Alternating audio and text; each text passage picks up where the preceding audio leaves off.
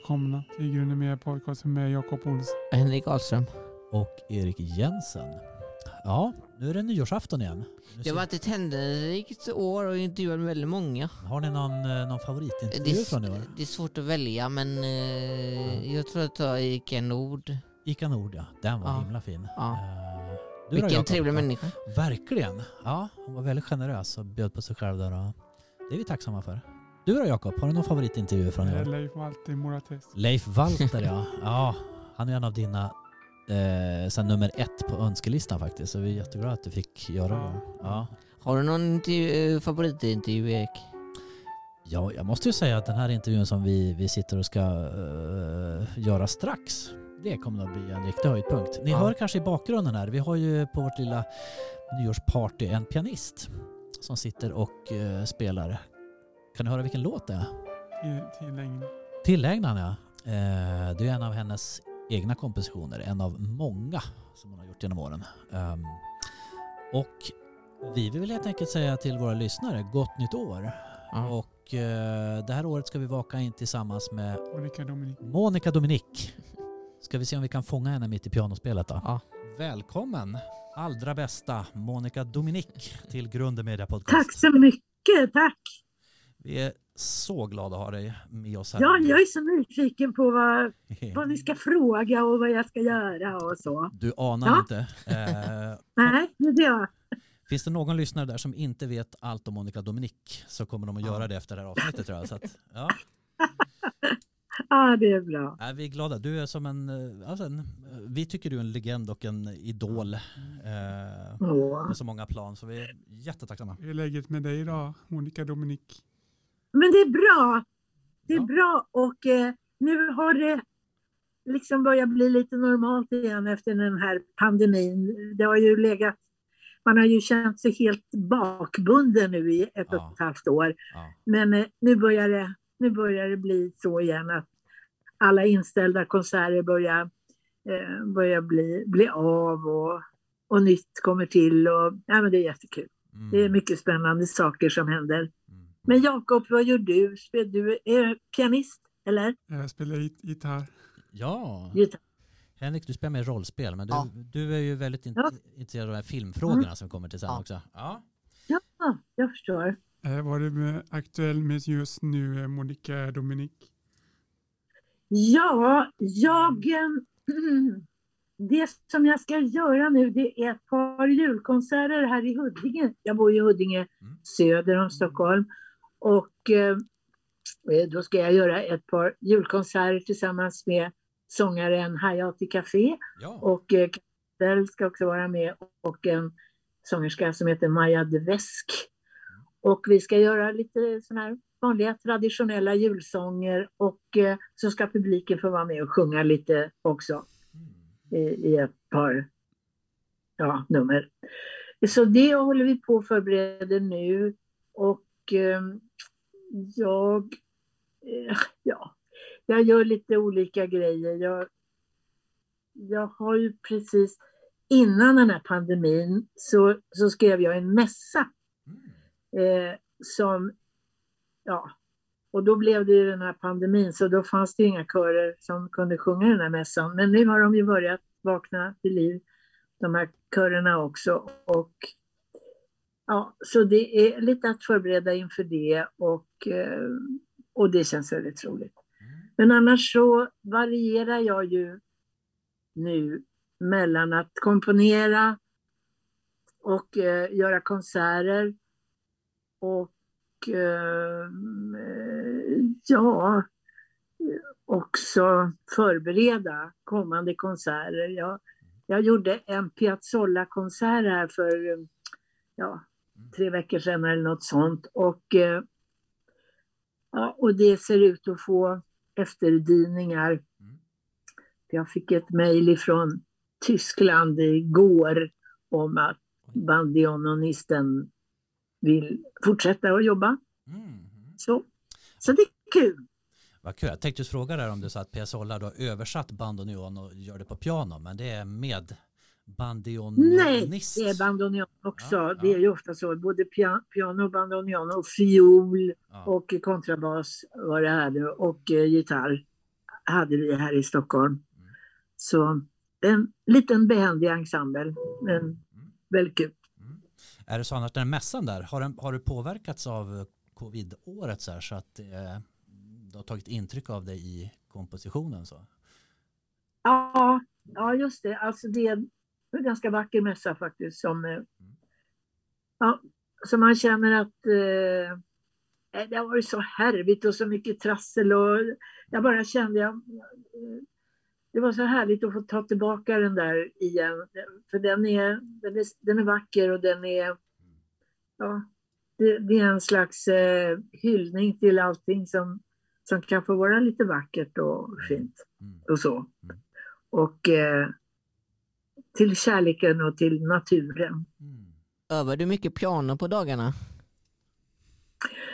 Eh, det beror på. I, innan den här eh, Piazzolla-konserten så var jag tvungen att spela väldigt mycket för där, eh, det var svåra pianostämmer och, eh, och så. Annars så, annars så spelar jag lite för mitt höga nöjes skull, sitter och fablar lite och ja, spelar låtar. Men jag, jag, jag övar inte piano, jag sitter inte och spelar skalor upp och ner utan jag sitter i så fall och ja, spelar, spelar låtar som både jag och andra har gjort. Och bara för att få, få en kontakt med mitt instrument. Alltså det, är, det är viktigt att instrumentet ska vara en slags förlängning av händerna och, och hjärtat och hjärnan. Känner du att du fortfarande lär dig nya saker när du sitter Ja, självklart. Ja. Det gör man ju alltid. Ja, ja absolut. Så, absolut. Åter, återupptäcka instrumentet så här, i jämna cykler? Liksom. Ja, det kan man ju kanske säga. Men också njuta av att man fortfarande kan spela, att man inte eh, har svårt att röra på fingrarna och att man är, ja, är lyckligt lottad på det viset att jag är, ja, jättebra mm. pianistisk form kan man säga. Vad härligt. Mm. Ja, alltså mm. det, det, är ju, om jag räknat rätt här nu så är det alltså sex decennier som artist, pianist, kompositör, Ja. Och vi vill ju bara buga och tack, tacka för det här. Alltså. Hur, hur... Ja. ja, men det är jag också. Jag känner också en sån tacksamhet ja. över, över att ja. jag har fått eh, den här talangen som jag har. Och, och jag, jag tycker det är fantastiskt att, att både kunna få förmedla eh, den musiken som jag tycker om till andra människor. Och jag tycker att det är fantastiskt att jag också har eh, fått eh, den här lyssnar... För det är också väldigt viktigt att man har, att man har fått eh, eh, eh möjligheten att lyssna, att kunna lyssna på ett bra sätt på musik, på musik också. Att både ge och ta musik. Får jag fråga, vad är, du för en, vad är du för en typ av lyssnare? Man kan ju lyssna på olika sätt. Är det så, får du talar det till liksom ja. känslorna? Får du bilder jag, i huvudet? Och så här? Jag är ingen sån där tralalala människa som, som vill sitta och tralla med i, i låtarna första gången jag hör dem. Mm. Alltså, jag vill ha lite mera motstånd, jag vill ha lite mera komplikationer, jag vill ha lite mera... Eh, ja, det låter ju inte klokt att man säger det för att jag älskar ju Mozart till exempel. Och det är ju inte det minsta komplicerat men det är otroligt... Eh, eh, den ligger på en otroligt eh, hög musikalisk nivå mm. fastän det är ja, till synes ganska enkla eh, byggstenar. Men eh, det är gjort med en sån otrolig eh, känsla och smak och stort konstnärskap. Så att, eh, det är ganska långt ifrån eh, den här treka, treklangsmusiken som man hör mest av allt just nu i både radio och tv och så. Mm. Det tycker jag är tråkigt. Mm. Ja, att det är så förenklat allting bara för att så många som möjligt ska eh, ja, kunna tralla med. Jag tycker att det är kul att folk trallar med ibland men det är inte eh, det är inte nog, det är inte tillräckligt. Man måste också kunna vara stilla inför musiken, ta, suga åt sig musiken och låta sig ja, låta sig för, vad ska man säga, Jag kommer inte på ordet riktigt, men eh, allt Hänföras höll jag på att säga, men det är lite... hänföras kan man mycket väl säga. Och då, då måste man också vara i, i ett sånt här mottagartillstånd på något vis. Då kan man liksom inte... Eh, alltså det beror ju på vad man ska göra också med musiken. En del människor tycker det är jättekul att dansa och då herregud, ja men då är det, då är det okej med dunka-dunka men inte hela tiden. Nej. Alltså det måste finnas andra, eh, andra valörer i musiken också. Mm. Och, det, och, jag, och då kan jag tycka synd om alla människor som inte har fått uppleva det här med, med att bli helt eh, bedövad, förtrollad av vacker musik. Ja. När började du spela piano, Monica Dominik?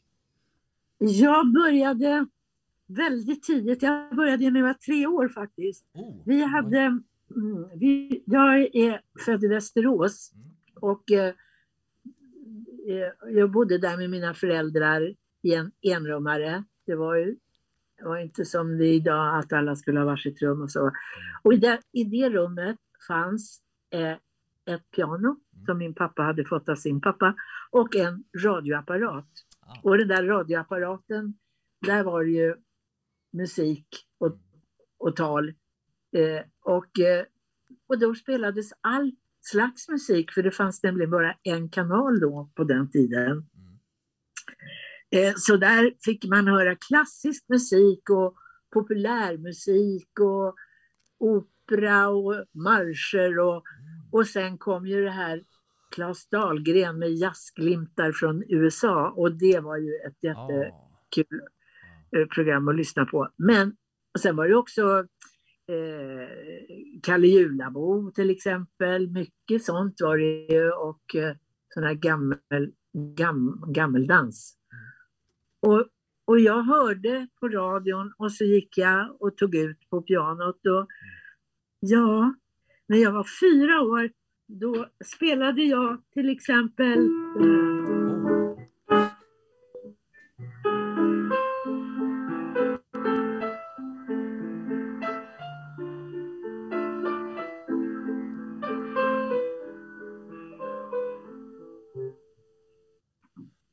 Det, detta efter att du då plankat från radion, lyssnat och sen gick Ja, och tog det, ut det. precis. Så det var Ja, helt på örat Och liksom. jag-. Ja. Med på, örat. på örat Med- med helt och hållet. Ja. Mm. Och, eh, och eh, ja, och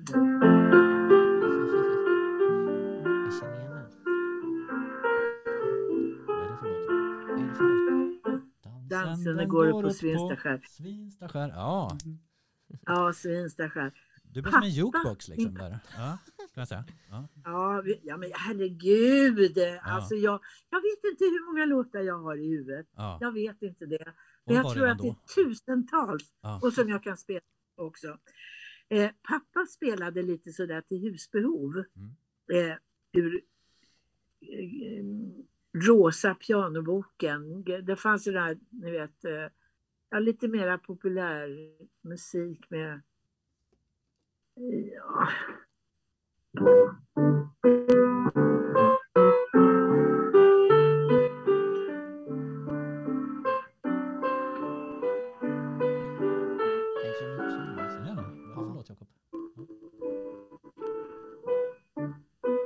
Vad den nu heter. Mm. Kan du Jag den Jakob? Ja, Jakob borde, Jakob borde kunna detta. Så vi ställer... Jakob, vad vad är det för, vad är det för låt?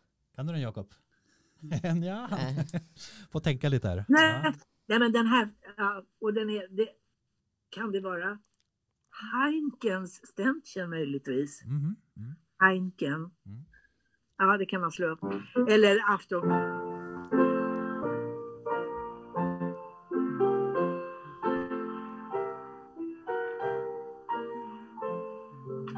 Aftonklockorna. Ja. Eller konvaljens avsked. Mm.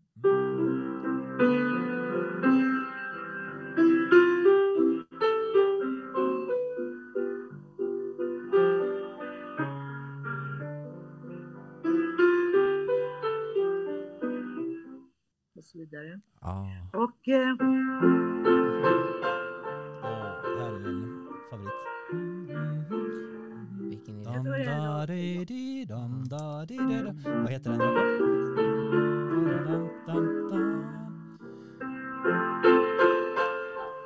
Wilhelm Pettersson Berger. Berger ja. Ja, Wilhelm Pettersson Berger. Petron Berger samma sång. Eller Arger som han kallades när han recenserade i Östersunds... Ja. eh, Var det så? Han var en arg musikrecensent. Ja. Jag vet, han var jättefräck ibland. Han recenserade en sångerska en gång och, Ja. och, han, och då skrev han Ja, sångerskan hade en mycket vacker grön klänning på sig. Åh. Och det var allt liksom. Ja. Vilken diss. ingenting om Vilken diss. Ja, Ja, Det var bara det. Beskrev klänningen i detalj. Ja. det låter lite som ibland när de beskriver kvinnliga politiker i riksdagen. Alltså, män Ja. beskriver dem utifrån eh, Ja, fortfarande. Så Ja. att det, det där kan man ju se tendenser av, tyvärr fortfarande. Ja. Nej, men så höll jag på så där och Ja. spelade på örat. Och, Ja. eh, Ja. och jag, när jag var sex år, då kunde då, jag vet, jag känner jag igen. Kan du den Jakob? Var det? Oh.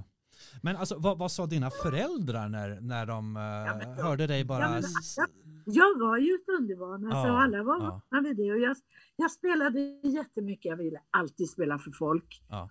Och fanns det ingen piano då sjöng jag för dem istället. Och, Ja. och så. ja. Men den här, det var Griegs eh, bröllopet på Trollhagen. Mm. Och eh, när jag hade hunnit så långt då, då började det bli svårt att. Eller då sa ju min moster att ja, men ni måste ju låta flickan gå och spela piano för någon. Ja. Och eh, Tog du pianolektioner? ja, då gjorde jag det. Ja. Mm. Mm. Och eh, fast i början var det lite komplicerat för att det var så enkelt. Alltså, Mm. jag fick ju börja med att spela. Just det.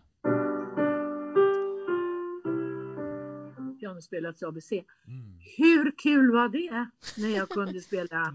Så, Jag tänker mig att du kunde ha gjort ett jazzarrangemang på den liksom. Eller någonting.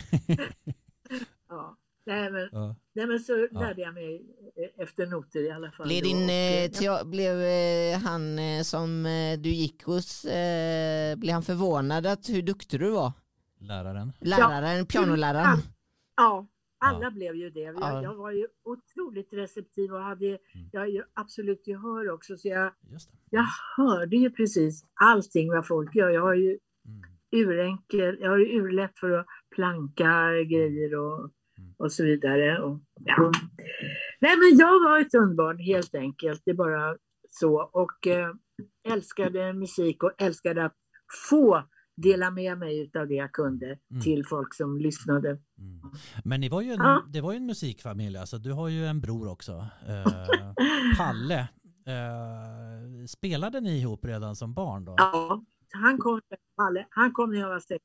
Ja, När du var sex? det gjorde vi. Ja. Då, då hade vi flyttat upp till Stockholm Ja. eh, när Palle föddes eh, i Ängby. Men eh, vi, eh, ja, då hade vi alltså flyttat upp. Och det var 46, 1946. Mm. Och då, och då så... Pappa hade ju också hemma en gitarr. Mm. Eh, alltså, och min mamma, hon var ju en av tio syskon. Mm. Och eh, hon sjöng väldigt mycket och, och när, när alla, eller många utav syskonen träffades hemma hos min mormor, då var det ju alltid väldigt mycket sång och spel och, och sådär. Och det var ju den här, det var ju den här gamla, vad ska man säga, eh, ja, inte folkmusik utan eh, alltså folkets musik kanske mera, alltså Ja. det som det som var lite populärt just då och, eh, och alla de här kultisgrejerna, Hambo och Schottis och, och så mycket av sådana här, vad heter det, i en sal på lasarettet och sådär. Ja, eh. Jag känner igen. Mm. Den är sorglig. Så här sorgliga visor med Ja, 19 verser. just det.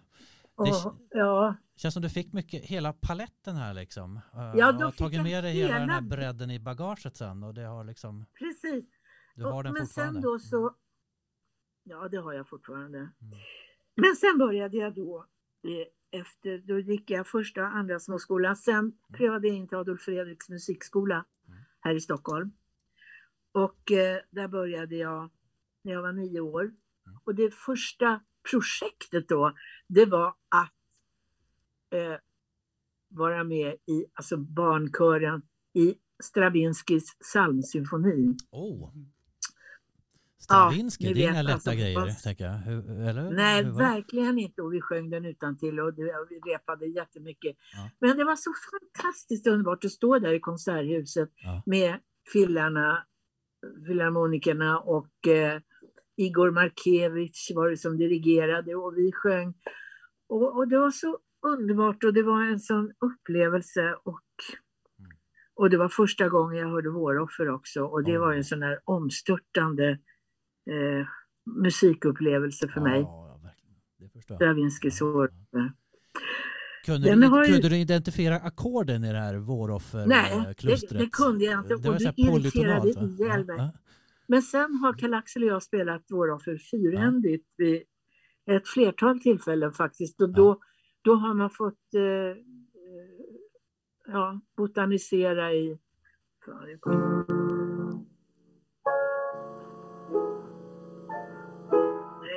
usch jag kommer inte ihåg. Där, där måste man förbereda lite. Mm, mm. Men i Adolf Fredrik, där, där fick man ju sjunga varje dag Mm. och, eh, och vara med på sådana här tillställningar. Och, och jag var ju alltid den som fick spela piano om det skulle vara någon pianoackompanjemang till kören och så. Eh, och eh, ja, det var en underbar tid, min skoltid faktiskt. Mycket, mycket underbara. Monica, när- kommer du ihåg eh, ditt första framträdande inför publik?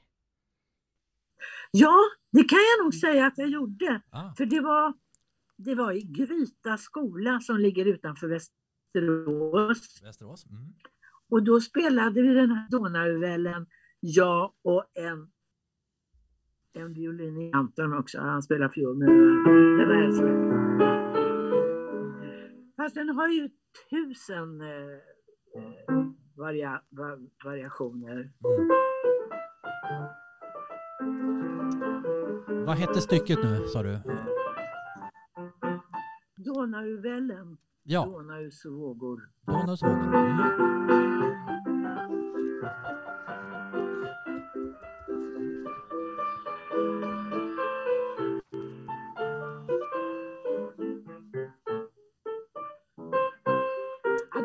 Lång som helst. Inte det var så hela. först, första framträdandet inför publik? Sådär riktiga? Ja. Oj! Ja. Det var det jag spelade, som jag kommer ihåg. Som jag, Ja. och då pekade han, den där tonen ska du börja på. Ja. Ja. Och jag sa, det vet jag väl. ja, ja visst. Sätt, sätt dig nu så fixar jag det här. Ja. Herregud. Ja.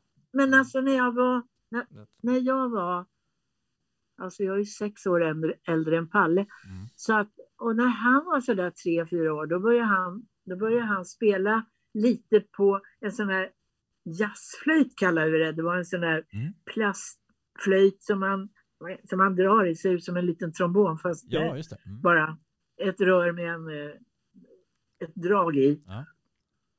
Eh, och då började han ta ut låtar och, och så. Och så hade han munspel. Och, och han spelade ganska bra munspel väldigt snabbt. Man märkte ju på en gång att han var jättemusikalisk. Ja. Och eh, han spelade och jag kompade.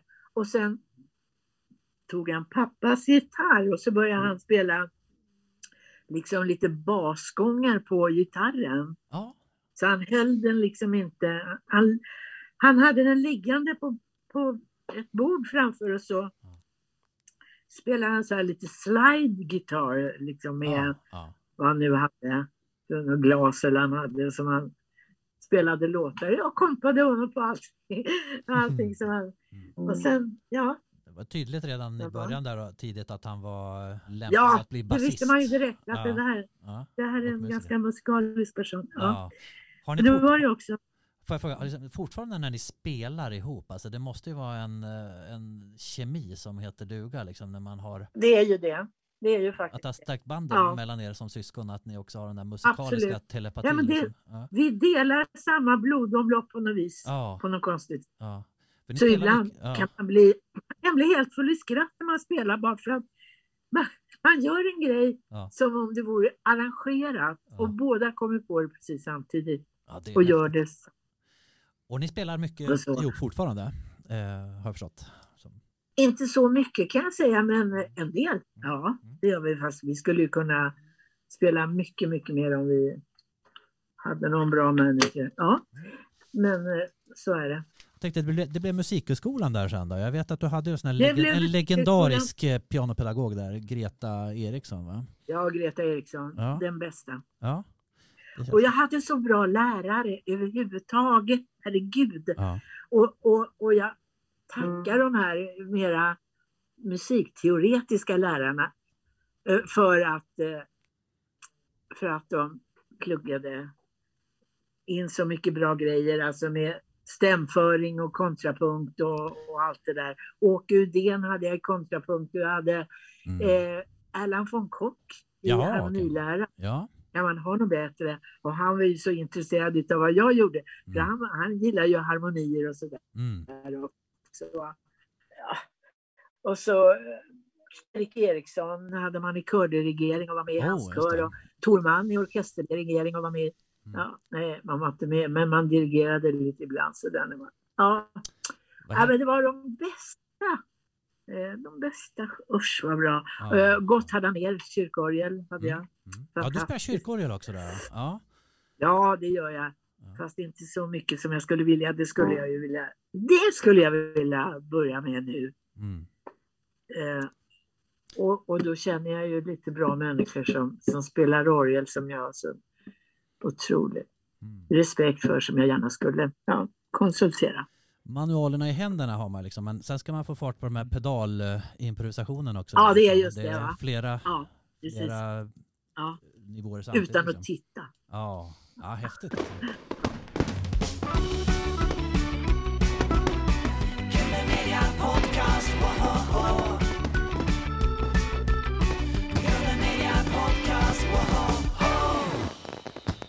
Hur kom det med Gads and Pals, eh, Monica Dominic?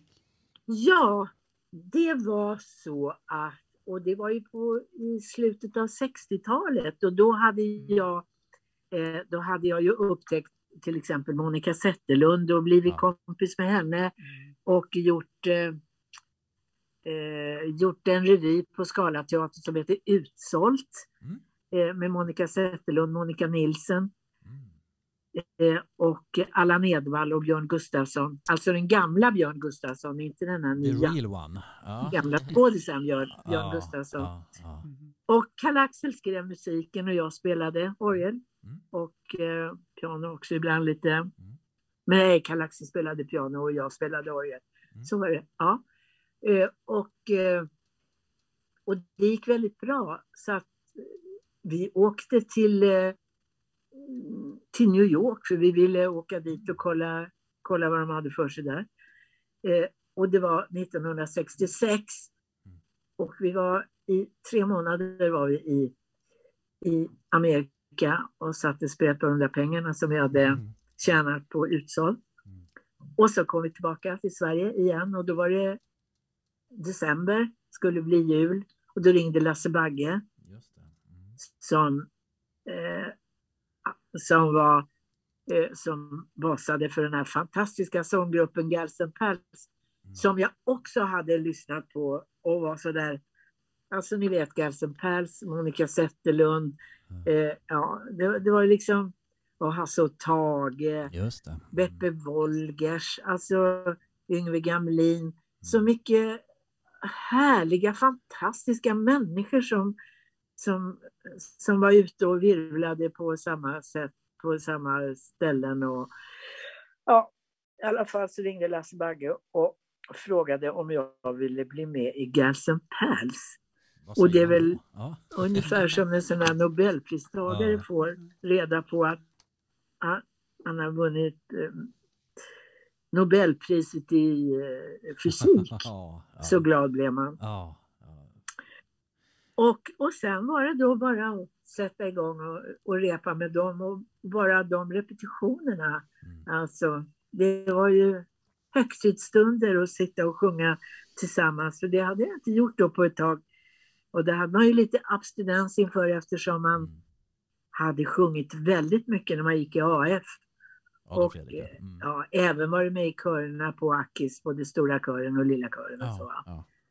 Galsenfall, nej men det var ju liksom höjden av... eh, Då fick du Lasse Bagge som eh, arrangör, repetitör och eh, musikerkompis. Alltså det var ju... Ja, det, det var stort. Alltså man, man får ju inte Det det som att Girls and Pals var ju som eh, de coolaste katterna i den där världen liksom. Eh, Absolut! Eh. Svante Turesson och alltså, men, men att det måste ha legat också mycket disciplin bakom de här arrangemangen. och Så här. Hur, hur såg ett rep med Lasse aj, aj, Bagge det- ut? Så här? Det, man är jättenyfiken. Så här. Hur, hur, hur var Lasse Bagge som...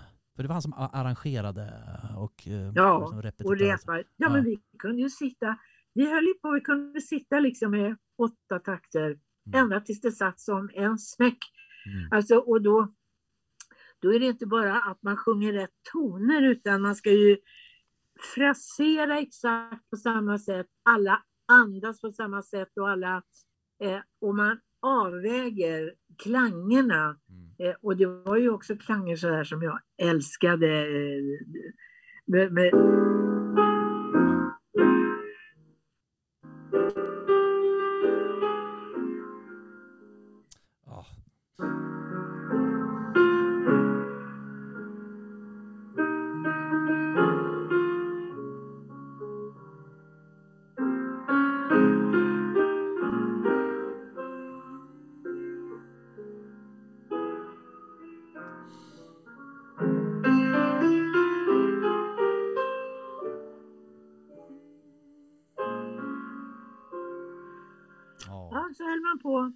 ända tills det lät som det var en människa som sjöng sex stämmor. Vi sitter och får gåshud här måste jag säga. Det här är alltså eh, Kära Åh. båt. Ja. eh, Med, Ja, med så Be- precis. Beppes text. Ja. Ja, det kan. Fantastiskt. Det här är, ja det här, det där är alldeles... Det gillar du Erik va? Ja, jag älskar det. det- Det är ljuvligt. Mm. Att, att ni förstår att sjunga, Mm. sjunga de där viktiga, viktiga stämmorna i, I i mitten. eh, I Ja, alltså, precis, vilken va? precision, alltså vad gäller intonation och det krävs. precis ja. Ja. Och, och, så att så alla verkligen, alla visste ju exakt, och det kan man ju höra ibland när man hör duktiga körer sådär, men man vet inte riktigt om de fattar vilken eh, Mm. funktion de har i ackorden. Alltså, så. Mm. Eh, det, det är det som är så... Ja, att inte bli för, för stark på en ton som är sån här en färgning alltså. Mm. Om man tänker, vad ska jag ta?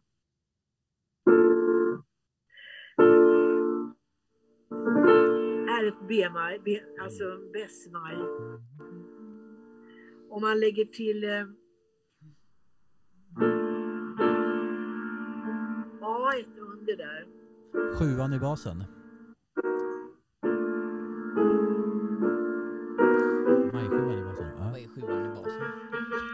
Att inte må dåligt utav att man ligger och gnider emot varandra. Så, Just det. utan att bara tycka att det är jättehärligt.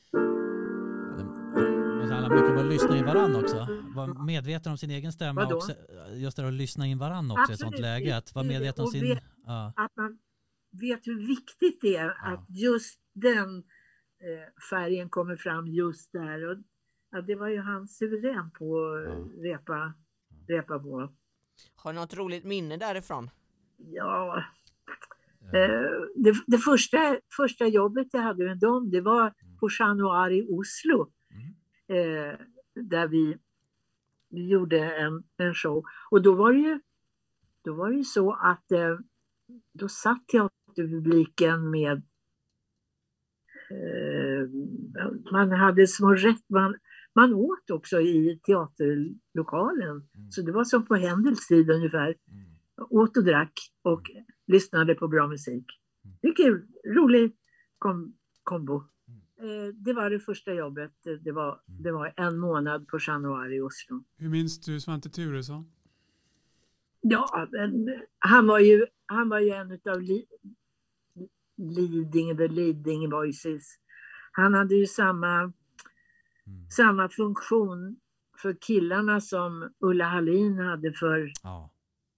för tjejerna kan man säga. Eller, ja, eller man kanske också kan säga eh, Pia Lang.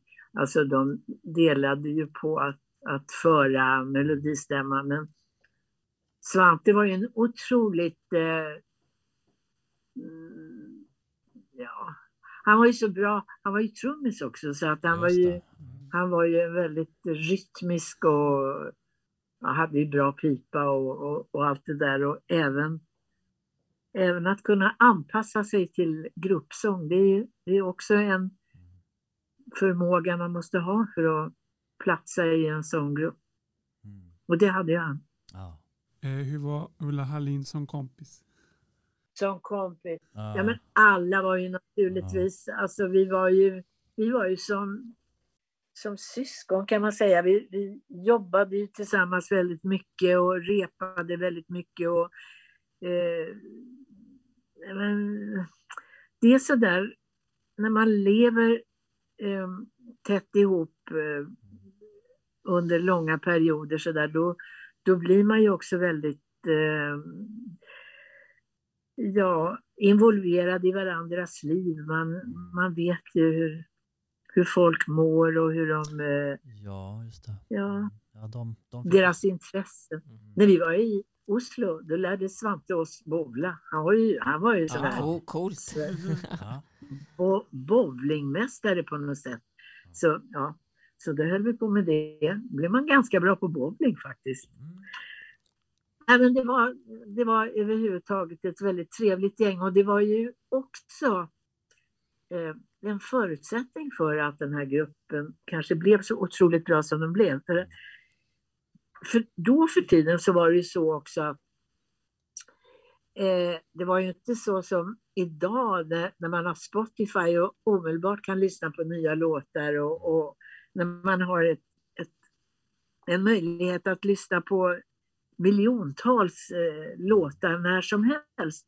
Då var det så att Lasse Bagge sa Åh, vi måste träffas, eh, på, vi ska repa på onsdag och sen eh, måste jag spela för er eh, en ny platta som har kommit. Ja, visst var det jättekul. Ja, ja. Så då repade man och så åt man och så satt man och spisade musik. Ja. Och pratade, åh vad häftigt, och vänta, lyssna på det här. Och, och alla gjorde det. Och, ja, men det var, det var sådär man gjorde tillsammans, lyssna på musik. Det var en social grej Mm. faktiskt, på ett helt annat sätt än idag. Hur var det att jobba med, med, med Hasse och Tage? ja, det var helt underbart. Ja. Det var, det var en, det var en lust från början till slut verkligen. Och, eh, Jag var ju med i Spade Madame. Och så gjorde jag ju lite, ja, jag gjorde, gjorde ett par filmer som eh, Hasse regisserade. Och så, nej men det var, och så tv-program förstås, det gjorde man ju ganska mycket. Men det var ju fantastiskt sprudlande eh, idésprutor, både Hasse och Tage. De verkar ha mycket energi. Sveriges finaste arbetsgivare Ja. säger många liksom. Hur de tog hand om sina ja, anställda liksom. Ja. Men Spade Madame där då? Verkligen. Ja, alltså, kände du dem innan Spade Madame så här, eller var det i samband med det? som- Ja, ja, ja. Ja. Jag såg allt de gjorde. Ja. Första jag såg det var ju, eh, vad fasen hette den då? Gröna hund? Gröna ja, hund, Gröna hund. Ja, just det. 62. På Gröna? Lund. 62, Ja, just det. Det var det första. Och då var ju både Gafse Pers och Monica Z med. Ja, Så det var ju, det var ju, det var ju fa- helt fantastiskt eh, att få, få båda dem. Och Gösta Ekman och förstås som också var en, en av mina stora idoler. Och, ja.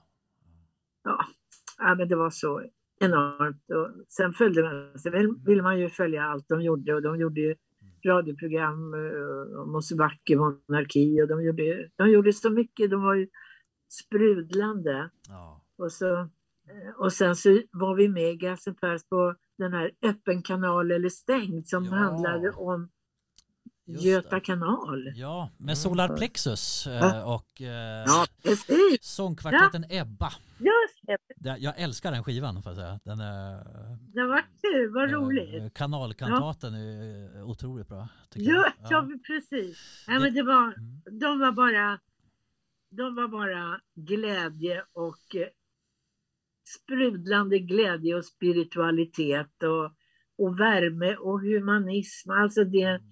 Humanism i ordets verkliga betydelse. Ja. Inte att man inte är religiös utan att, att man eh, sätter människan högt. Mm. Men jag tänker, Ja. spa, Spade Madame där, alltså var det så, vi, vi som inte var med, vi har ju sett tv-versionen och det är den som finns bevarad så att säga. Den, Ja. eh, men du var ju även med på scen då. Eh, historien säger ju att den, den blev lite, inte helt väl mottagen liksom. Hur, hur, Nej. av recensenterna när det kom, hur upplevde du hela Och den här det berodde, på, det berodde på en grej. Ja. Och det var så här att vi skulle ha en eh, pressmottagning för, för Spade Madame. Mm. Och till den pressmottagningen repades det in en, en låt ja, som inte alls var med. Som var. Spring morsan, spring morsan,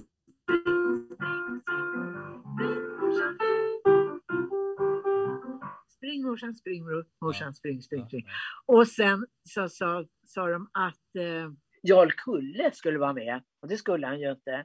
Så de, ja, så de drog pressen lite vid näsan och det blev de skitsura för.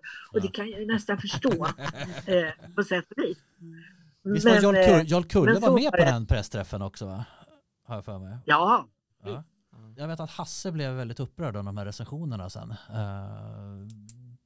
Hur, hur var känslan där? Ja. Den, den fick ju sin upprättelse sen. Jag tycker det blev en fantastisk tv ja, det fick de. Eh, Och han var en ganska känslig person. Och, Ja. eh, han, så han blev lite sådär, Mm. tog lite illa upp och, eh, och blev lite blev lite sårad helt enkelt. Och, för herregud, de gjorde ju så mycket. Man kan, Ja. kan ju förstå om, om inte allting var högt på toppen hela tiden. Man måste få, Mm. Ja, man måste få vara människa. Det hör till och kanske att man bryter ny Ja. mark. Då måste det bli en liten kollision med det som eh, recensenterna förväntar sig. Precis. Och med det nyskap. Jag menar att ha med Schuberts musik till exempel.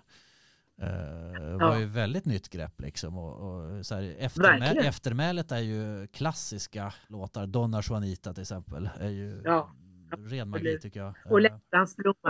ja.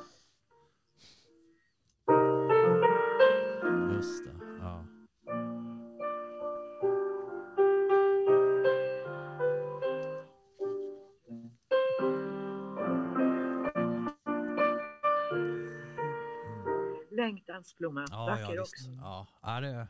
Nu kommer, nu kommer gåshuden här igen Monica, ska du veta. Vadå? Nu kommer gåshuden här igen, ska du veta. Det här är... Ja, Schu- Schubert, Schubert har aldrig varit vackrare i mina öron, ska jag säga, när Spade Madame, alltså.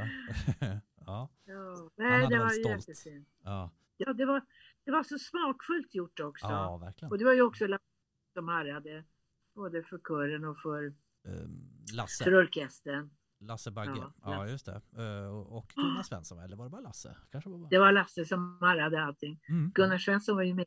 mm, Och jag spelade också lite piano som, i egenskap av Lotten, som jag Ja. hette då. Som var husa i huset. Mm. Ja. Eh, vilken är din favoritrevy med Hasse och Tage? Det är klart det där, vad heter det? Det som de gjorde på Kina teatern, vad heter den det? Gula hund, va? När Gösta Ja, det gör den här... hund. Mahatma Ekman. Den är fin. Mahatma Ekman. Gula hund, ja. Ja, men det var den ja, roligaste. ja. Var det, och, ja, men herregud. Det, det är nästan svårt att säga. Mm. Det är Ja, så var mycket. Hög klass Men- rätt över. Mm. Ja, verkligen. Vad hette den där med Tommy Körberg var Elander? Det var ju också en... Det är Svea hund. Det var Svea hund, ja. Ja. Och vad Ja, spelade, den var Gösta ju- spelade, kommer du ihåg det? Olof Palme. Olof Palme. Ja. Ja, fantastiskt. Mm. Var, var det Hasse och Tage som fick dig att bli skådespelare? Eller hade du skådespelat innan också? Så. Nej, jag vet inte. Nej, det var det nog inte. Alltså jag... Nej, men redan när jag gick i plugget så där så, så var jag ju... Ja, var jag med i, så här, i aulan när vi spelade eh, Kalle Blomqvist. Då var ju jag Eva-Lotta förstås och så där. Och, och äh, nej, men jag har alltid varit så där. Och sen har jag alltid... Eh, jag började ju ganska tidigt äh, att spe, när jag spelade, för, för efter, efter Ackis-tiden där så Sen var det ju liksom bara full fart ut i yrkeslivet. Det var ju liksom inga... Det var ju, jag, jag blev ju aldrig lärare och så, utan det, det var ju... Ah, det, var, det var så mycket som hände och då var det mycket tv och då var det mycket... Mm. Eh, ja, och, och, spela på... Kalle-Axel och jag spelade på Scalateatern också som Mm. dubbel dubbelhändig pianister Ja, eh, ja. i Allt sedan Adam och Eva med Anna-Lisa Eriksson och Max Hansen och sådär. Mm. Gamla, gamla gardet verkligen. Ja, ja. Och, och, och så, så att vi, vi har ju suttit på teater väldigt mycket Ja. och spelat och vi spelade, vi gjorde utvecklingen på Dramaten. Eh, och, och då sitter man ju där och spelar och lyssnar och tittar på skådisarna och, och så. Så man, man, man fick det där, ja, man fick det gratis på något sätt. Sen har jag alltid varit intresserad av det.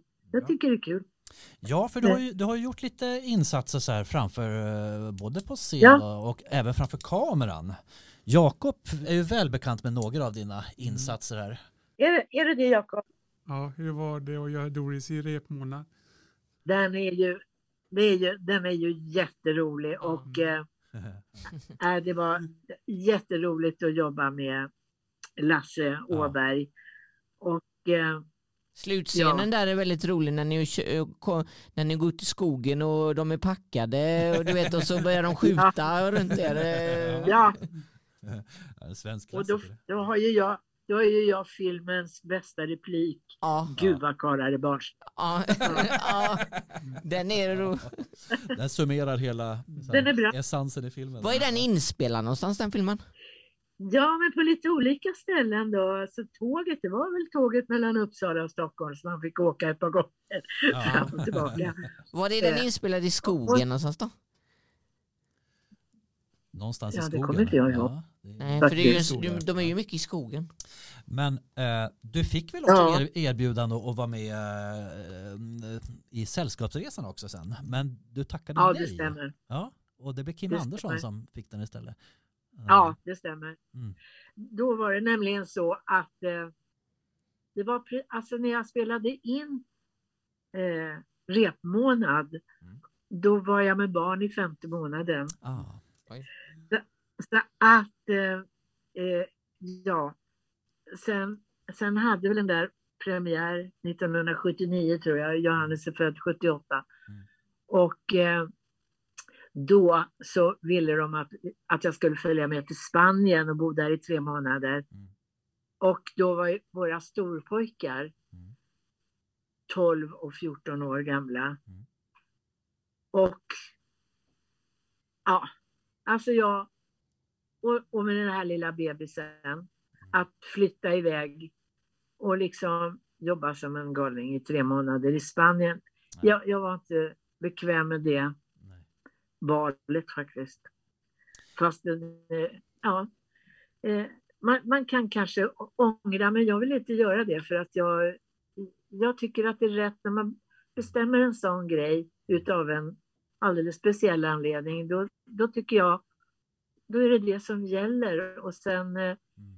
Sen hade det varit jättekul naturligtvis, om inte om hade funnits. Hade naturligtvis, jag menar om, Mm. ja, om kanske, om det hade varit fem år senare kanske så Mm. storpojkarna hade börjat kunna stå lite mera på egna ben och, Mm. och men, men att nej, det var, inte, det var inte rätt läge för mig då Mm. faktiskt. Fullt, fullt förståeligt. Och, och, Ja. och jag, jag skulle ha fått ta med mig familjen i och för sig, men jag tyckte ändå att det kändes fel att rycka upp dem ifrån, Mm. då gick ju de i Adolf Fredrik och våra storpojkar och Ja, eh, Mm. rycka upp dem ifrån deras eh, skolgång och sådär i, i en ålder där de precis eh, i, i tonåren, kommer in i tonåren. Det, det var inte läge faktiskt. Mm. Kan ni förstå mig? Ja. Def, definitivt. Vårda... eh, Ja. Föräldraskapet Ja. där. Kan- Vi fick en massa fina anekdoter. Ja, jag gjorde. Ja, vi fick en väldigt fina anekdoter i somras. Vi var ute till Kullavik och hälsade på den 86-årige Weiron Holmberg. Nej! Vilken Och- trevlig människa Ja, han var är. Underbar. Ja, Eh, vilken underbar människa. och han, han berättade fri, frikostigt och hjärtligt om eh, de här veckorna på Mallorca. det, Ja. eh, Monica, när, när, du, när man gör film så eh, är det ju mycket väntan. Eh, vad gjorde Ja. du mellan tagningarna? ja, men jag tror att jag stickade. Jag tycker om Ja. att sticka. Jag, jag gjorde nog det ganska mycket. Mm. Eller ja, Mm. eller bara. Alltså jag, jag har lite svårt att läsa böcker sådär, eh, sådär hattigt. Mm. Liksom lä, lä, läsa i fem minuter. Ja, nu ska du, ja, jaha, så måste man lägga ifrån sig. Så, så jag kanske läste korsord och, och stickade Mm. och pratade med de andra. Det är också väldigt trevligt att umgås med medspelarna. Så. en tanke var att man sitter där med ett litet notblock och skriver fyrstämmig sats eller något annat. Så här. Inget sånt. Ingen komposition. Lite Söderholm. Jo, ja, men ja, ja, precis. Eh, du, en, tittar du på gamla klipp på dig själv ibland och vad tänker du då? Ja, då ska det vara gamla för att eh, jag tycker det är inget kul att titta på mig själv. Men eh, repmånaden kan jag ha glädje av Mm. och även de andra filmerna kanske som, är, som har några år på nacken ändå. Ja. Det, då kan jag liksom uppleva det sådär lite mera objektivt. Annars så sitter man ju och snöar in på någon detalj. Men gud, vad, åh, varför gjorde jag så? Mm. så? Vi har ju annars som, Nej. som galenskapar-fans så har vi ju en- Ja. många, en del kära minnen av dig som, som skådespelare. Jakob, kommer du ihåg några av Monikas eh, filmer? I Monopol? Monopol ja. ja. Eh, Gra- grannen där va? Var det Ja. där jag var? Olof Thunberg. Var det grön? Är det Monica Olof Thunberg som gör Det var-? Ja. Det. har hunden där i Monopol. eh. Ja. Ja, det var hon ja, just det. ja. Men sen var jag hårfrisörska i någon, någon, någon film också. Ja, vilken film är det? Macken. Macken ja. Ja, det var- Macken, ja just det. Ja. det var det. Så, ja. Nej men jag älskar också Galenskaparna. De Mm. är underbara ja. och de har ju verkligen de har ju fortsatt i Hasse och Tage-traditionen. Ja. När du är med i Monopol är- där, eh, lär, fick du lära känna hunden eh, först innan ni gjorde de där tagningarna? Eh, nej, det var inte så mycket tid för det utan eh, det var bara att låtsas att vi kände varandra. Ja. För hunden smiter ju in till grannen hela tiden. ja, Eh, inte, inte Knut. Ja, Ja. inte Knut. Vi har ju faktiskt intervjuat Knut och han berättade bland annat att hunden fick matas med salami under den här inspelningen för att göra tricks. Eh, Ja, jag så, förstår det. För att, för att den skulle gå åt rätt håll. ja. För att den skulle gå dit- dit de ville. Ja, så Knuts precis. största minne från Monopol det är att han gick och luktade salami under en hel inspelningsperiod. Så, Ja, jag det. Ja, ja. ja.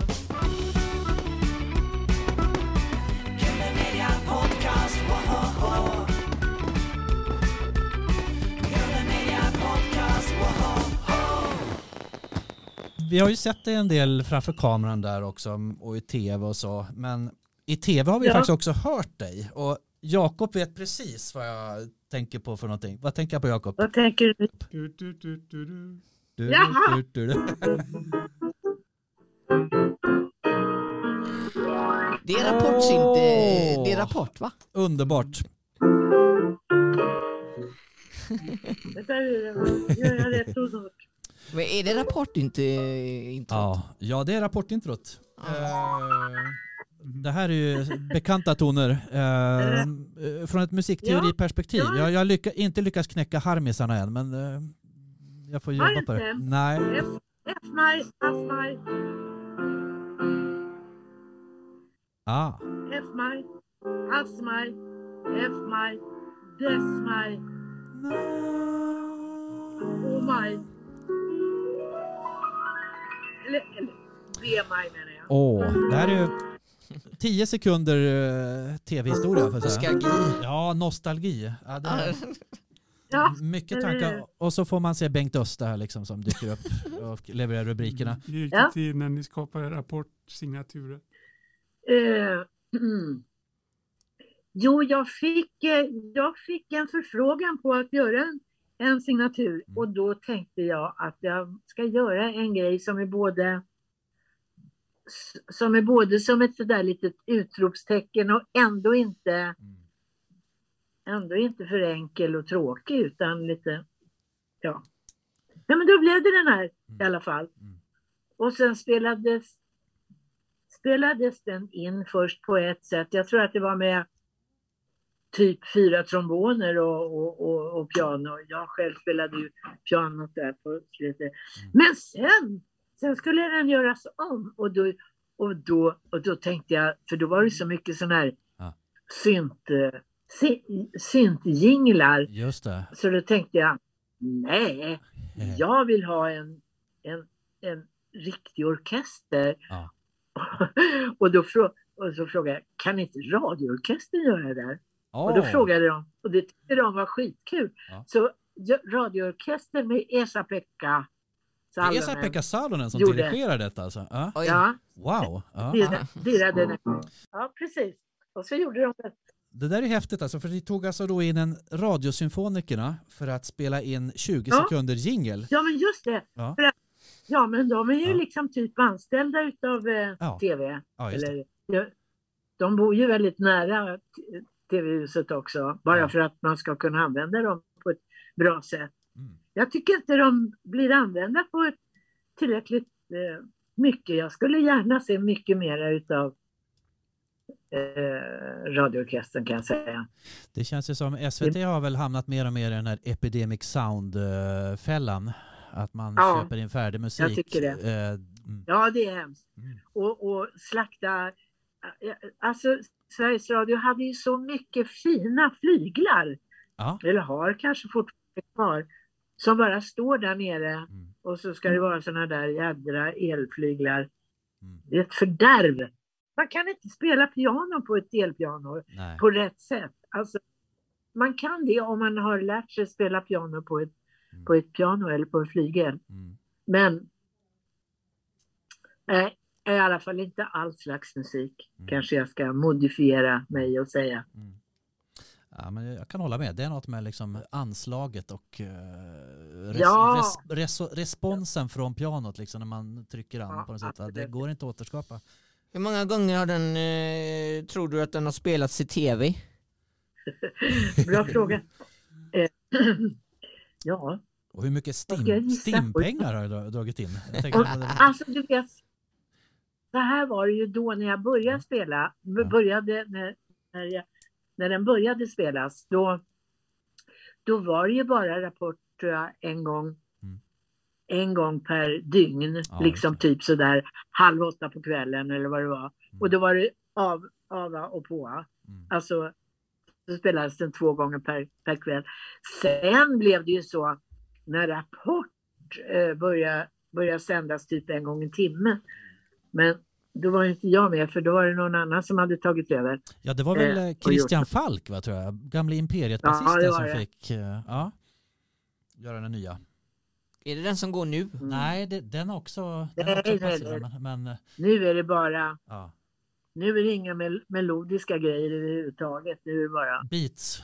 ja just det. Ja. Men för att återgå, alltså säg att den spelades eh, två gånger per, per dygn, 365 gånger två. Ja. Eh, det är 700 någonting. Och, eh, eh, och så kan man säga, ju, ja, nej men jag fick en ganska bra peng varje år för den där stimpeng. Man ja. får ju stimpengar varje gång. Hur var det att vara med i Gäster med gester? Det var väldigt roligt. Ja. Det var mycket roligt. Och det var ju också men det var, det var roliga människor som var med. Det var ju liksom eh, det var en blandning utav, det var ju, det var ju, det var ju skådisar och, och sen var det ju eh, liksom, eh, vad heter hon då? Lutsångare höll jag på att säga. Men alltså, Geija Sundström. ja, Geija! Ja, Hon just på. fantastisk. Ja. Ja, Och Jarl Borssén. Ja, och det var en, ja, det var en jättebra blandning av skådisar och musiker och sångare och, och så. Mm. Eh, precis, och lite blandade åldrar också. Det tyckte jag var lite viktigt. Ja. Att det inte bara är så ensidig, en ensidig åldersgrupp. Mm. Jag minns att jag var väldigt förtjust i Jarl Borséns små framträdanden, för han var ju minimalist. Ja. Eh, när han satte igång, då Ja, liksom började han rita så här små figurer i, i luften. Liksom. Ja, Eh, mer behövdes inte. nej, det var klockrent, var han liksom. så långsam också. Ja. Vi andra, vi, vi, vi, vi var ju så, hade så bråttom att visa för, för att våra kompisar skulle gissa rätt. Men Jarl, han tog verkligen god tid på sig. Han var jätterolig. Fantastiskt. Fick Ja. du dra in tofsen ibland?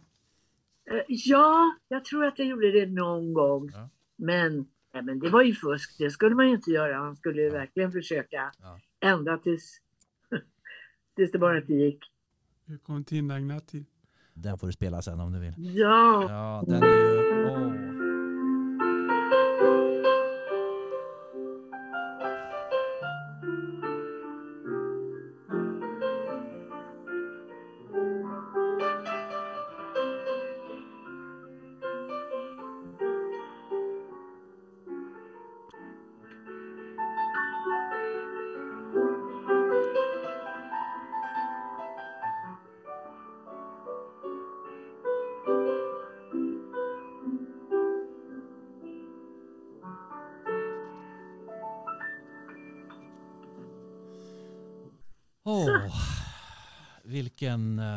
Vilken klassiker. Du får en liten applåd där faktiskt. Ja. Monica. Monica, vad tänker man efter att man har skrivit en sån här låt? Eh, Ja. Jag tänker som Paul McCartney när han hade blivit klar med Yesterday. Ja, där satt den liksom. Det här, Ja. är, ju, det här är ju en eh, ja, evig klassiker alltså i svensk... ja.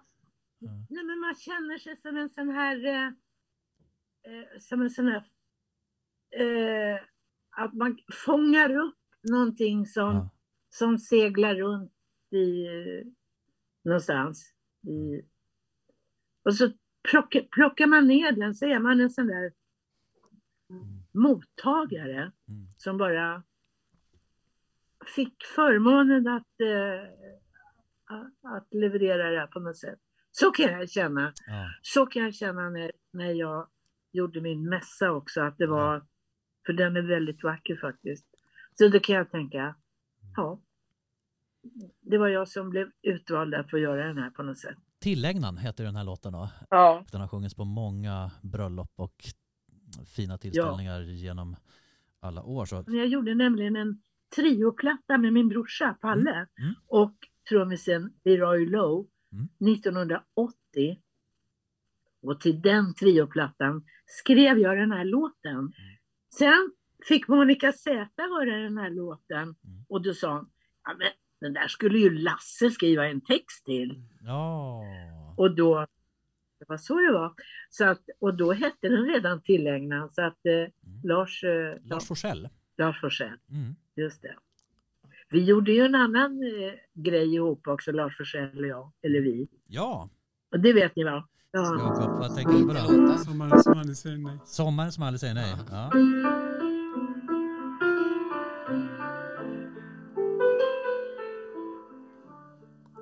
Kommer du ihåg vilka som eh, sjöng den Jakob? Eh, Klabbe Geijerstam och Göran Friström. Just det, och de vann ju också. Ja.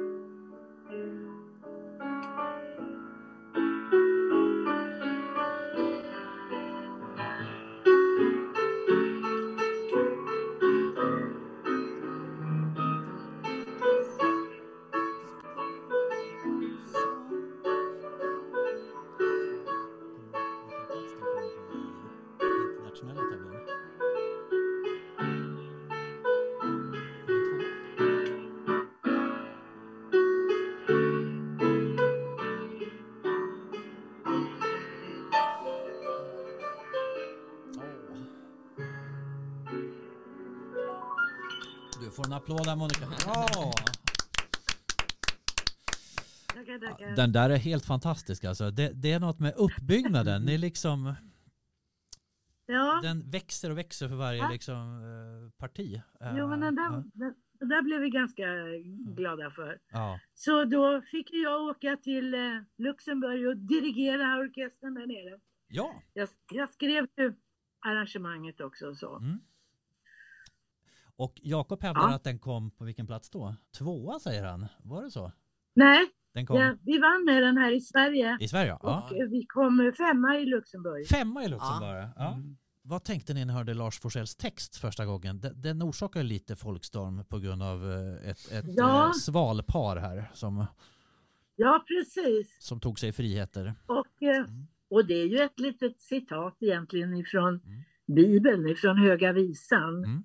När, eh, när han säger till henne, du, eh, du är som en... eh, Och så är det massa liknelser och dina bröst är som svalor. Mm. Så, så. så det är liksom... Jag var moral, litet, moralpanikens väktare ja. borde ha anammat Ja, att det faktiskt vara deras rättesnöre som Ja. var upphovs, upphovet till detta, då, Bibeln. Ja. Men du Mm. skrev, du skrev den här då med en kär frände i ditt liv då? Vad är det bästa med Ja. Ka- Karl Axel? Ja, men eh, det bästa är att, eh, att vi har ja, lyckats hålla ihop eh, i ett, ett helt långt liv tillsammans. Och vi har, alltså det är så, vi har ju haft ett sånt privilegierat liv kan man ju säga tillsammans som, som musikerpar. Och vi har bott på ungefär samma ställe, eller, eller vi har det under alla våra tre barn är födda här i Mm. huset som vi bor i nu och Mm. ja, eh, det Karl-Axel är en fin man helt Mm. enkelt. Mm. Hur träffades ni? På Musikhögskolan Ja. träffades vi, men eh, då hade vi träffats innan faktiskt, men gud, ska vi gå in på det också, hur mycket tid har vi på oss? Vi har obegränsad tid. Jag tänker hur mycket tid har du Monica? Ja, men ja, var, då hade vi träffats först på en eh, sån här amatörtävling. Eh, eh, för vi, jag bodde ju i Bromma och Karl-Axel bodde i Hässelby. Det är två, två förorter till Stockholm kan man säga. Västerort. Och då fanns det en eh, amatörtävling som hette Bromma Spångaparaden. Och den var vi med i, både Karl-Axel och jag. Och eh, där såg jag honom första gången. Och då var han kapellmästare där. Och, och då tänkte jag, vilken onödigt bra pianist, tänkte jag. Som, eh, eh, ja, eftersom han var lite konkurrent till mig då tyckte jag. Ja, ja, ja. Men- Ja, så, så vi, vi hade liksom, vi visste vilka vi var, båda två. Och sen när vi kom, så sökte vi till mus- Musikhögskolan båda två. Och, så, och då kom det upp på, på dörren till Akis en lista över vilka som hade kommit in.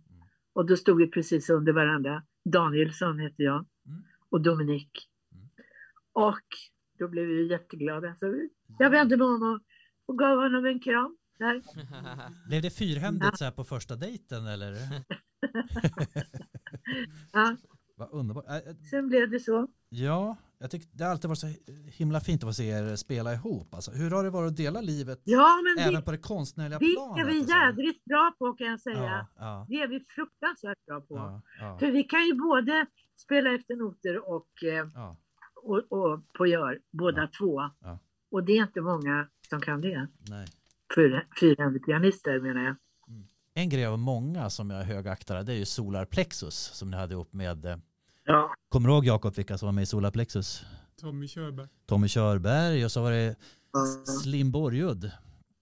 Ja, Häggström. Eh, fantastisk eh, kombo. Ja. ja, i början var ju Jojje med också. Just det. Innan Kör var med så var ju, då hette vi Beska droppar och då var, Mm. eh, då var Jojje Wadenius med ända tills han fick erbjudande om att spela med Blood, Sweat and Tears i Staterna. Så Då drog han oss då. Och då blev det Solar Plexus istället. Mm. Men det var ju en fantastisk tid också där vi verkligen kunde eh, få användning för våra, för, våran breda musiksmak kan man säga. Mm. Med både klassisk musik och, och folkmusik och Mm. låtar vi gjorde själva och jazzlåtar. Ja. Vi var obegränsade där när det gällde val av musik faktiskt. Var det alltid så när ni spelade så här att Karl-Axel valde Rhodes och du eh, körde Hammond? Eller det är det Ja, man har sett på det var. Det. Ni hade en strikt uppdelning liksom? Var det... I stort Ja. sett. Ja. Det finns något undantag och det är när Karl-Axel spelar flöjt och sådär. Men, Ja. men oftast var det så att jag spelade orgel och Karl-Axel eh, Fender. Mm. Alltså, fick man önska någonting så här som ett framtida projekt då är det en återförening av Solar Plexus. Samla ihop det här gänget alltså, för det, det vill jag hålla Ja, igen. Det, ja, Ni ja, var grymma ja. faktiskt. Ja. Vi, har, vi har också umgåtts med tanken kan jag säga. ja. Om inte Mm. Slim bara kör rally nu för tiden. Det gjorde, eller Formel 1 var det. Mm. Jo, det gör jag ju. Man kanske får byta ut, byta ut någon i så fall. Mm. Men eh, i princip. Hur var det alltså, som ung improvisationspianist att tackla den manliga jazzvärlden? Ja, men herregud. Eh, jag fick ett, det var Monica Z, hon skulle göra ett, eh, hon skulle vara solist med radiojazzgruppen. Mm. Och eh, ja, och då bad de henne föreslå en arrangör. Och då sa han, jag vill gärna att Monica Dominic gör det. Va? Är det inte Mm. bättre att vi frågar Kalle-Axel? Nej, men eh, lägg av nu. Jag vill att Monica ska göra det. Så jag skrev tre storbandsarr för henne och eh, radiojazzgruppen. Och sen, sen mötte Kalle-Axel någon av eh, dem i radiojazzgruppen och sa, ja fint, eh, fint det var här om sistens med Monica och Monica där alltså. Men du hade väl hjälpt henne att skriva arrangemangen va? Mm. Så trodde de. Ja. Men då var det känslan att du du behövde verkligen bevisa då att det här har jag, det här kan jag. liksom. Ja, det är klart. Vad gör dig glad? Bra musik gör mig glad. Och eh, bra, alltså, ja, bra kontakt människor emellan. Och jag vill gärna se musiken som ett kontaktskapande instrument för, eh, för att folk ska må bra och trivas ihop. Vilken är din favoritjazz? Nej, det är svårt att säga. Det, det kan man inte... Det är ungefär som att säga vad är för, vad har du för favoritfärg eller Ja. favoriträtt. Mm. Alltså man kan ju inte, även om man tycker om någonting kan man ju inte köra det hela tiden. Alltså, utan, Mm. men jag tycker om... Jag har märkt att de, eh, de förebilder jag har inom jazzen till exempel, det är folk som har eh, varit väldigt eh, väl bekanta med den klassiska musiken också.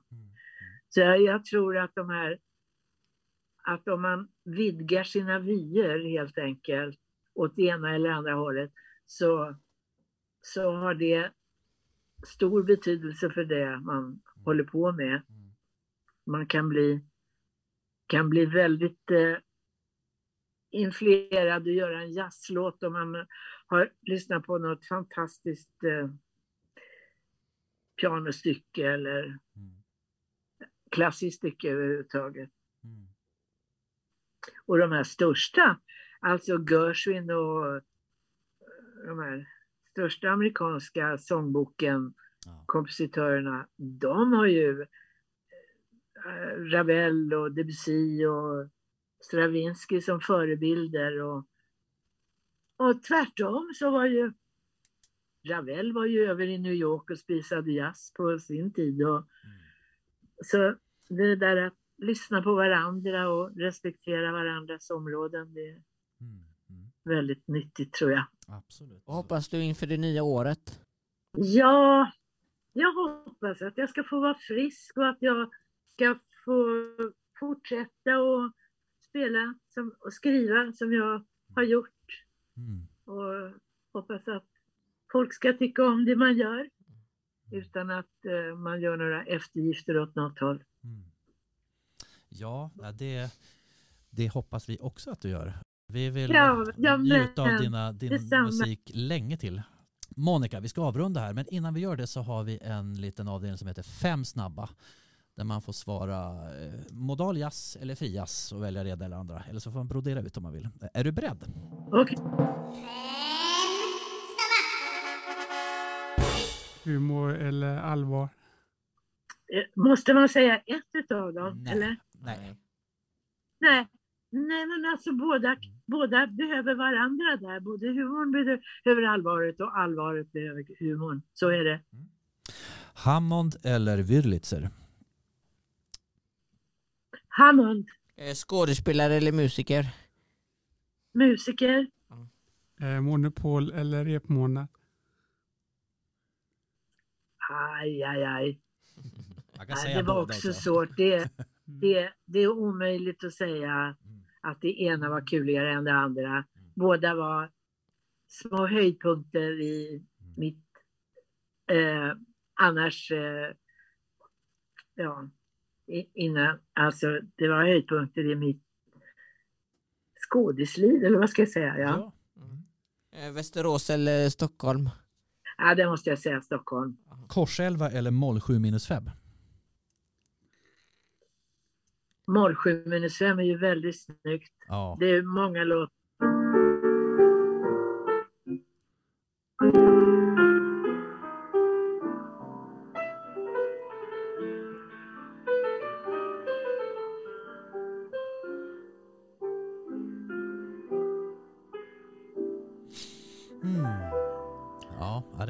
Sälta i det där ackordet alltså. Det är något speciellt. Mm. Absolut.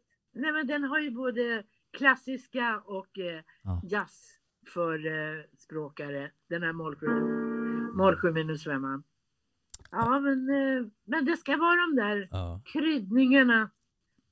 Det är viktiga ingredienser i ett Ja. musikerliv, tycker jag. Ja. Sen så här, vi har ju faktiskt en fråga från en av dina gamla kollegor här då. Galenskapare kollegan Per Fritzell ställer den här frågan till dig.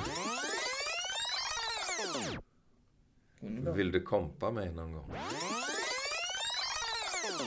Absolut! Ja. Kort och koncist, givetvis. Ja, jag kan se Pers eh, smittande leende Ja, där nu, ja. så att eh, klart ska göra det. Sen är det faktiskt så här att, eh, ja. Sen är det faktiskt så, ja, vi ska, vi ska faktiskt inviga nästa år med eh, Marianne Mörk. Om du skulle vilja ställa en följdfråga till Åh. henne, vad vill du fråga Marianne Mörk?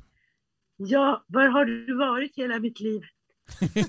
ja, vi ska ställa henne mot väggen här. Ja. Eh, vi vill tussa ihop er här så ni gör något, för ni, ni skulle vara Ja, en perfekt kombo. Ja. Ja, det får vi se till. Vi är glada om vi kan vara liksom den här länken mellan er då. Länken, ja. Ja. det är bra. Monica, eh, vi önskar Mm. dig allt gott inför nästa år. Tack så mycket. Vad heter den här mässan nu som har Den heter Missa brevis. Missa Ser du den? brevis? Jajamensan, Missa brevis. Den är väldigt vacker kan jag säga. Mm, Jag lovar. då ska vi gå in och titta på den. eh, Lyssna på den. Den vill jag gärna komma och göra. Har ni någon bra kör i närheten av er? Oh, vi har en Ja. uppsjö. Vi har ju Promusica i Göteborg, fast de heter inte så länge. De har väl Ja. döpt om sig. Kör dem. Jag Mm. kommer gärna att spela med. Du är så välkommen. den. Ja. Du Ja. är så välkommen till Göteborg. Hoppas kunna få se Tack dig så på mycket. konsert framöver. Och gott nytt år Ja. Monica. Tusen tack för att vi fick Tack prata med dig. Och Tack själva. Ja. Ha det sköt om bra. dig nu. ja, ha det bra. Ha det bra. Ja. Hej då. Hej då. Ja, Hej då.